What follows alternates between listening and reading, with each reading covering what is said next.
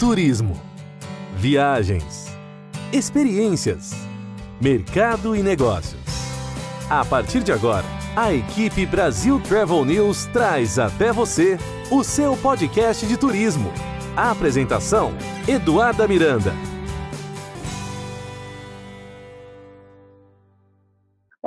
Está no ar mais um episódio do seu podcast de turismo, como sempre trazendo as principais notícias do setor com credibilidade e muita informação sobre os destinos, aviação, tecnologia, sustentabilidade, os eventos, locação de automóveis e tudo sobre o mundo das viagens no Brasil e no mundo. Portanto, hoje nós vamos falar sobre a retomada do turismo em um dos estados mais visitados do Brasil, um local que mistura riqueza natural, cultura, gastronomia, música e que é conhecido mundialmente pelas belas praias, pela religiosidade popular e por ser também berço de grandes talentos da música e da arte brasileira. Eu estou falando do Ceará, e para entender como é que está sendo a retomada pelo Ceará, como é que estão todas as atividades do turismo, bares, restaurantes e hotelaria, nós vamos conversar com o secretário de Turismo do Estado, senhor Arialdo Pinho. Muito obrigada por estar aqui conosco. Boa tarde, muito, muito obrigado por ter convidado. Cário, a gente sabe que a nossa indústria vem sofrendo muito nesses últimos tempos, mas que o trabalho tem sido intenso nos bastidores. Como é que está o trabalho aí na secretaria do senhor e todo o seu time nessa retomada do turismo? É, nós, nós estabelecemos os protocolos e hoje em dia nós estamos desenvolvendo fiscalizações para esses protocolos e estamos tendo bons resultados nos protocolos. Recentemente, o Ceará recebeu o selo de segurança global, que é o Safe Travels, do Conselho Mundial de Viagens e Turismo, que é o WTCC. Como é que funciona esse selo para que os nossos ouvintes possam entender melhor a importância do destino que já tem essa certificação? É, esse, esse selo demonstra que nós, nós estamos uma, uma região com Covid controlado. Né? Demonstra para os turistas que nós temos, temos uma região que está altamente controlada, nós não, temos, nós não estamos tendo problema forte em nenhum, nenhum lugar turístico e estamos, estamos bem, estamos, estamos seguindo, estamos com, com todos os, os equipamentos funcionando, com, com certas restrições cada um, mas só eventos que nós temos, grandes eventos que nós não estamos, não estão liberados no Estado. Né? É, o que a gente vem alertando muito aos nossos ouvintes aqui é para que eles fiquem atentos em relação aos selos que já estão funcionando, é, tanto nos destinos quanto nos empreendimentos, hotéis, bares e restaurantes.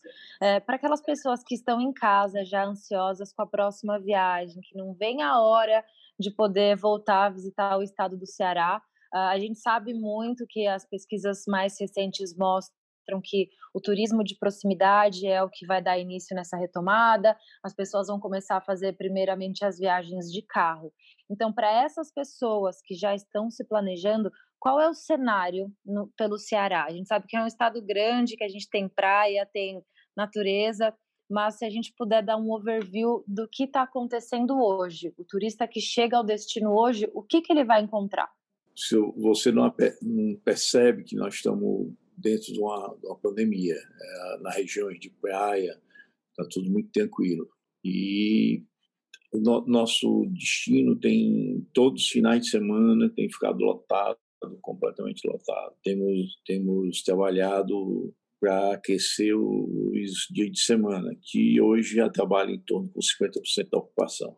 Perfeito. A gente nota que dentro dos hotéis, nos bares e restaurantes a movimentação já é intensa, a retomada já é uma realidade mas eu gostaria muito também que o senhor explicasse aqui para o nosso público a importância do, de todo o trabalho que a Secretaria de Turismo vem desenvolvendo nos bastidores, principalmente quando a gente fala de saneamento básico nas cidades litorâneas do Ceará. Teve um grande projeto que foi aprovado eh, recentemente pela Assembleia Legislativa. Queria que o senhor contasse um pouco mais, eh, com mais detalhes, qual a importância desse projeto de saneamento básico e o que, que vai mudar. Nós, nós desenvolvemos é, estamos realizando um empréstimo na CAF E hoje, hoje como nós já temos uma estrutura boa de esteada, nós, já fizemos isso no, no passado, sem de evento, tudo, nós fizemos a opção de fazer saneamento básico em todas as praias do, do Ceará. E elegemos, nós já temos várias, mas elegemos agora fazer em mais 12 cidades. Essas cidades nós devemos estar começando essas obras até abril do ano que vem. Isso é básico. O saneamento, saneamento é, é a garantia de, de saúde, de tranquilidade, tanto para a população e para quem, quem vem para fazer turismo no Ceará. Né? Nós queremos mudar isso, que no Brasil, geralmente, as cidades de praia elas não têm, elas não têm o saneamento básico fundamental. Então, nós estamos, principalmente no Nordeste, né? e nós estamos desenvolvendo isso. Perfeito. É isso que a gente gosta muito de explicar para todos os nossos ouvintes, seguidores, leitores, que além do que a gente vê de belo quando a gente chega no destino, quando a gente se depara com uma praia que está muito limpa, uma cidade sinalizada, uma cidade segura, é importante também a gente analisar essa questão do saneamento básico, que muitas vezes é um trabalho tão intenso e tão é, que né, tem tanta burocracia por trás disso, mas muitas vezes o turista não vê os esforços que uma secretaria de turismo, por exemplo, tem que fazer para que realmente a questão do saneamento básico esteja de acordo é, com as necessidades e que não traga nenhum impacto negativo para a região. É, como é que o senhor vê essa questão do saneamento básico quando a gente traz isso para dentro do conceito do turismo, que elas são dois assuntos que devem estar sempre aliados e mais do que nunca agora com essa questão de uma pandemia? higiene e a questão de saúde e turismo mais do que nunca estão andando aí de mãos dadas, né? É, e isso aí é, é fundamental, isso é, é, básico, qualquer lugar do mundo, isso é básico. Nós temos que lutar muito, aproveitar essas leis que mudaram aí do saneamento e trabalhar para tornar o estado inteiro, pelo menos na parte turística, completamente feito todo o saneamento. Isso aí é, é a, a nossa próxima bandeira do Ceará fazer que, que haja saneamento básico em, todo, em todos os lugares turísticos. Perfeito. É, nesses últimos tempos, né, houve sim essa paralisação, como eu disse, a retomada já é uma realidade, e um ponto que realmente é o reflexo dessa retomada foi um evento que aconteceu recentemente, foi o Tourism Connection Ceará. Como é que foi esse evento? Quais foram os resultados que vocês já podem analisar dessa, dessa ação que vocês tomaram?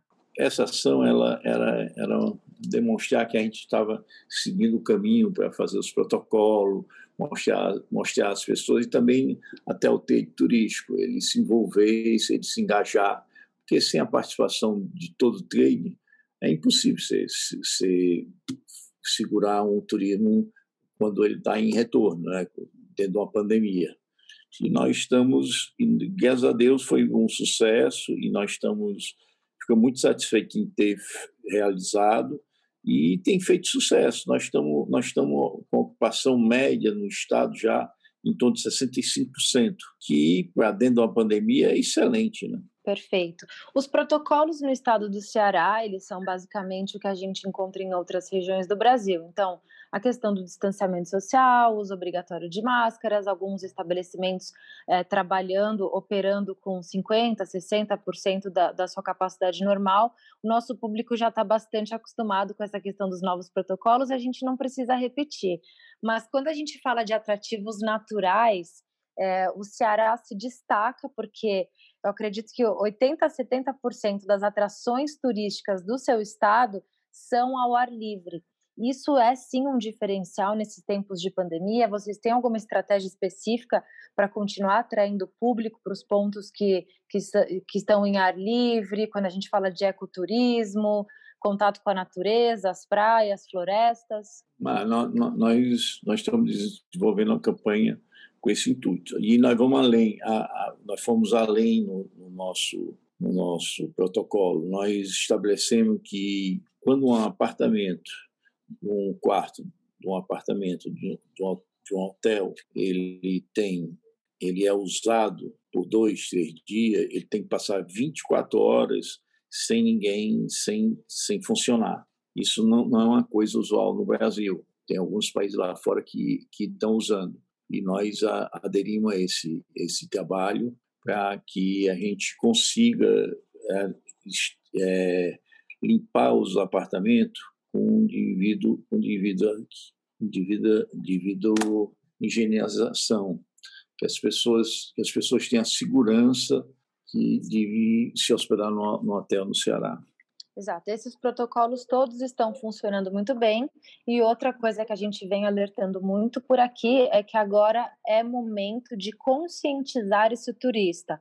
Afinal, hotéis e todas as empresas do setor já estão mais do que preparadas para essa retomada. Então, a questão da conscientização é agora fundamental para que as coisas realmente possam acontecer com segurança. Que tipo de trabalhos o senhor acredita que devam ser feitos para realmente conscientizar esse turista de que o papel dele agora é fundamental para que todos possam respeitar todas as regras, viajar com tranquilidade e com responsabilidade? Eu acho que se cada estado trabalhar ah, com responsabilidade, fazendo comunicação, não se perder, não, não deixar de de estar tá comunicando, use máscara. Se você vai a um ambiente, você vai a uma praia, tudo bem que você vai, vai tomar banho. Se for uma praia deserta, como tem milhões de praias no Ceará, você, você ir, não, não portar uma máscara, tudo bem naquele momento mas quando você estiver em contato com outras pessoas, você tem que ter máscara. Então, isso é uma coisa que, que a gente tem que disciplinar, porque o, o, brasileiro é, ele não é acostumado, então você tem que pedir ao turista para ele disciplinar o nativo, a população, a população do estado, para ela ter essa disciplina. Isso só vai se você tiver todo o tempo fazendo comunicação. Perfeito. As campanhas, então, são fundamentais nessa retomada. Então, quem está nos ouvindo já está sabendo que lá pelo Ceará tudo está funcionando mais do que corretamente, os, todos os hotéis e estabelecimentos estão preparados para essa retomada.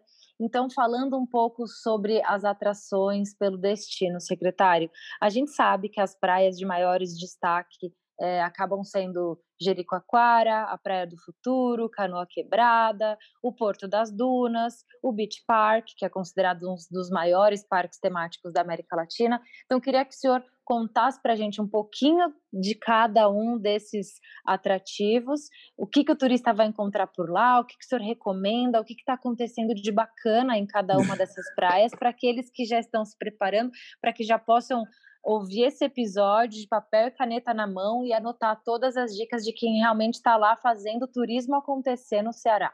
Aí eu, eu vou ter que colocar Beberibe, vou ter que colocar Ilha de Biajiru, vou ter que colocar Caraízina Montada, Baleia, Flecheira, aí, aí são tantos, tantos destinos. Eu acho que, que a, a, você deve fazer a viagem, se você não tem tempo, por 10 dias, 20 dias, você deve escolher um lado, oeste ou leste, e percorrer e sair conhecendo as praias, são, são belíssimas. Conhecer também as serras, que a época da, da chuva tem belas cachoeiras. É, o Ceará é uma, é, tem muita atração naturais, né? muito, muito, muito, muito. Então, Beach Park também é uma coisa muito forte, que vale a pena conhecer, mesmo que esteja um ou dois dias em Fortaleza, vale a pena conhecer o Beach Park. Então, você tem diversas atrações. Você entender que Fortaleza tem, ao redor de Fortaleza, tem seis parques. Todo mundo fala Beach Park porque é o mais conhecido, mas nós temos seis parques é, temáticos dentro do vizinho a Fortaleza. Exato, e é um dado muito importante porque a gente sabe que a gente tem uma audiência muito forte aqui no nosso podcast de pessoas que consomem parques no geral, mas sobretudo parques temáticos e aqueles fãs da Disney, da Flórida, de tudo que a gente tem a oferecer para o turismo aqui nos Estados Unidos também. Por isso que é importante a gente destacar, principalmente nessa retomada, para vocês que são fãs de parques temáticos, explorem o que a gente tem pelo Brasil também, o que a gente tem a oferecer de norte a sul do país quando o assunto é parque temático, porque é o que a gente vê muito nas pesquisas. O brasileiro consome parque temático, mas muitas vezes eles não valorizam, nós não valorizamos o que a gente tem na nossa própria casa e a gente acaba ultrapassando fronteiras, atravessando o mundo para passar de repente uma semana na Disney, enquanto no Brasil a gente também tem parques, obviamente que não do mesmo tamanho, mas que, que proporcionam a mesma diversão, se não maior, porque a gente tem mais contato com a natureza, a questão dos animais, é um mix de entretenimento, aprendizado e educação para adultos e crianças, né? Não, você, você tem um beach park que ele, que ele é um fenômeno no, no país inteiro. Você vê um bocado de famílias já hoje em dia que não vão mais para Disney, levando que seus filhos querem, querem utilizar o beach park em vez de ir para um, algum parque aquático na, na, na, em Orlando. Isso acontece muito. Chega até comprar, comprar passe anuais, mesmo sendo turista. Perfeito. E como é que está a questão da conectividade atualmente, secretário? Os voos que já retomaram, quais são os principais destinos? Se o senhor puder falar um pouquinho da malha aérea e conectividade atualmente, como é que está a situação? Nós, nós, nós, antes da pandemia, nós tínhamos em torno de 4 mil voos por mês nacionais, de procedência nacional. E esses voos, nós hoje estamos trabalhando para chegar a 2.200 voos, quer dizer, 55%, 58% do que éramos, que é uma vitória dentro de uma. Isso até janeiro não. Nós vamos ter. Isso é hoje, até janeiro nós devemos ter em torno de 70% da quantidade de voo que nós tínhamos até antes da, da pandemia, que seriam em torno, seriam em torno de 2.800 voos por mês. E na, e na, e na e no, que nós temos um forte golpe é no turismo estrangeiro, porque como estamos fechados, fronteiras não saem, não, não tem, o brasileiro não pode voar para a maioria do destino, então a, a, os voos estão retornando, mas muito lentamente. Perfeito. Essa já era a minha próxima pergunta. Quando a gente fala do turismo internacional, porque a gente sabe que o Ceará está aqui entre os top 5 quando uh, principalmente o americano, começa a procurar pelos destinos no Brasil. São apaixonados pelas praias, pela comida, por tudo que a gente tem para proporcionar em relação à cultura, arte e gastronomia no estado do Ceará. A gente sabe que as fronteiras estão fechadas por enquanto, mas já existe alguma estratégia específica para atrair de novo a atenção do público internacional? Nós temos participado, da, mesmo dentro da pandemia, nós temos participado das feiras, porque a gente não pode esquecer o destino e quando ele voltar, ele esqueceu de você, né? Então nós estamos trabalhando e não deixamos todas as feiras que voltaram a ter, nós estamos lá com os operadores trabalhando. Mesmo nós tivemos em Rimini na semana passada, na feira de Rimini, estávamos com um stand trabalhando lá para dizer, olha, Itália, nós estamos aqui. E assim nós vamos continuar. Agora, Infelizmente, quando você vê a Europa fechando, que nosso maior, maior cliente é o europeu. E nós, nós vimos que cada vez as fronteiras estão fechando por lockdown na França, na, na, Inglaterra, e você, você vai tendo, vendo as dificuldades são maiores até que a gente até chega a imaginar. Mas nós, nós estamos com voo único voo hoje que nós temos da Air France até, até dia 8 de dezembro, e temos da, da, da TAP, são dois voos por semana. Dos 48 voos que nós tínhamos antes da pandemia, nós estamos tendo hoje quatro voos por semana, é menos 10%. E quais são os pré-requisitos para esse turista internacional? A gente vê que cada destino está trabalhando de repente com protocolos diferentes. Quando a gente coloca, por exemplo, Fernando de Noronha, ele precisa apresentar um teste do Covid-19 que foi feito a, com até 24 horas de antecedência da viagem. Para o internacional que ainda chega ao destino, existe algum pré-requisito específico? Não, a Anvisa que, que faz, que faz o regulamento disso. E a Anvisa nós tentamos fazer, é, testar todos os, os estrangeiros que chegassem no estado de Ceará, sem custo, mas a Anvisa não permitiu, não permitiu o nosso acesso ao aeroporto. Eu acho que é uma, é, era, era o Brasil deveria fazer igual, igual a maioria dos países, pedir teste com, tem país com 96, 90 horas, 96 horas, tem país com, com 72. Então, a gente, acho que a gente devia ter um prazo de três dias, quatro dias, e o turista ter. Seria uma garantia mais para o, para o Brasil. Se que nós não tivemos nenhum caso antes da pandemia e logo que iniciou a pandemia, nós tiramos, na última semana, nós tiramos quase 8 mil é, franceses, franceses, europeus nos aviões da Air France. E nós não tivemos nenhum caso de Covid. Nenhum caso nesses 8 mil pessoas saíram nas últimas semanas, que começou o lockdown do Brasil, eles, eles não tiveram nenhum caso de Covid. Já brasileiros chegaram da, da Disney com muito caso de, de Covid. Perfeito, ah, esse é um número interessante também. Agora, secretário, trazendo um pouco aqui da nossa conversa para o lado mais, para o âmbito mais pessoal, é, como todos nós aqui sabemos muito bem, a nossa indústria sofreu e vem sofrendo muito com os impactos dessa pandemia.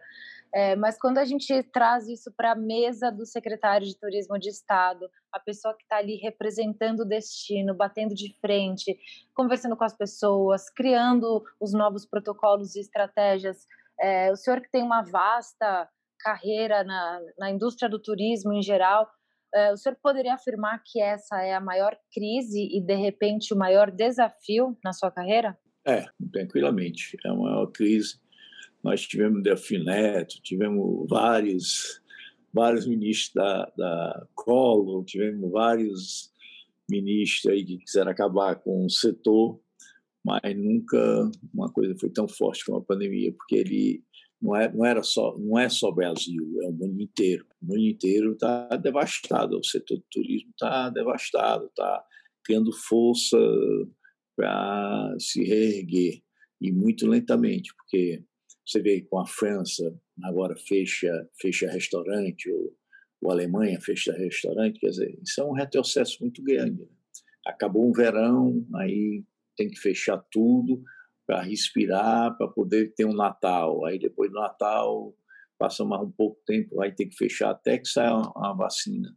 É um problema muito grave, porque é, falta disciplina né, no, no Ocidente. Você vê que o Oriente tá, tem cuidado melhor do que a gente no, na pandemia. Né? A visão que eles têm de respeitar o outro, usar máscara constantemente, já é, a cultura ocidental não, não, não leva isso tão a sério. Né? Se o senhor pudesse, então, deixar uma mensagem aqui para os nossos ouvintes, para as pessoas que trabalham na indústria do turismo ou para os que são viajantes, assíduos, que estão aí ansiosos em busca de informação e já planejando suas viagens. Que mensagem o senhor deixaria de otimismo, é, apesar do momento delicado que a gente vive? Ah, eu, como, como segue a vida, acho que, que nós vamos passar, tem que ter resiliência para vencer esse, esse tempo mas que vai passar, não resta dúvida, e estaremos mais forte, mais unido, mais coeso, sabendo mais o, qual qual caminho que o turismo o turismo tem que tomar. O turismo tem que tomar um caminho junto com a ecologia, junto com o meio ambiente. Isso aí chamou muita atenção para esse turismo aí. Perfeito. A questão da sustentabilidade está mais em alta do que nunca, a questão do turismo ecológico e natureza, é, e é por isso que nós, aqui, como mídia especializada, acreditamos muito na retomada do turismo no Brasil, principalmente para os destinos que, assim como o Ceará, possuem toda essa riqueza natural. E é isso que a gente acredita, que o turismo vai voltar com mais força e com mais pessoas gratas por tudo o que o Brasil tem para oferecer de norte a sul sobretudo no estado do Ceará. Secretário, muito obrigada pelo seu tempo. Imagino que a agenda deve estar super concorrida por aí. Já aproveito para agradecer a toda a sua equipe pelo bate-papo. Fico alerta aqui para os nossos ouvintes. Pessoal, como vocês podem ver, as coisas já estão acontecendo. É, o Ceará está pronto para recebê-los quando vocês estiverem prontos para viajar, mas preciso e fundamental relembrar que os protocolos são obrigatórios e que agora é fundamental a questão da conscientização e o papel do turista é muito importante nessa retomada do setor. Muito obrigado pelo convite. Estamos à disposição aqui. Perfeito, muito obrigada, secretário de Turismo do Estado do Ceará, senhor Arialdo Pinho.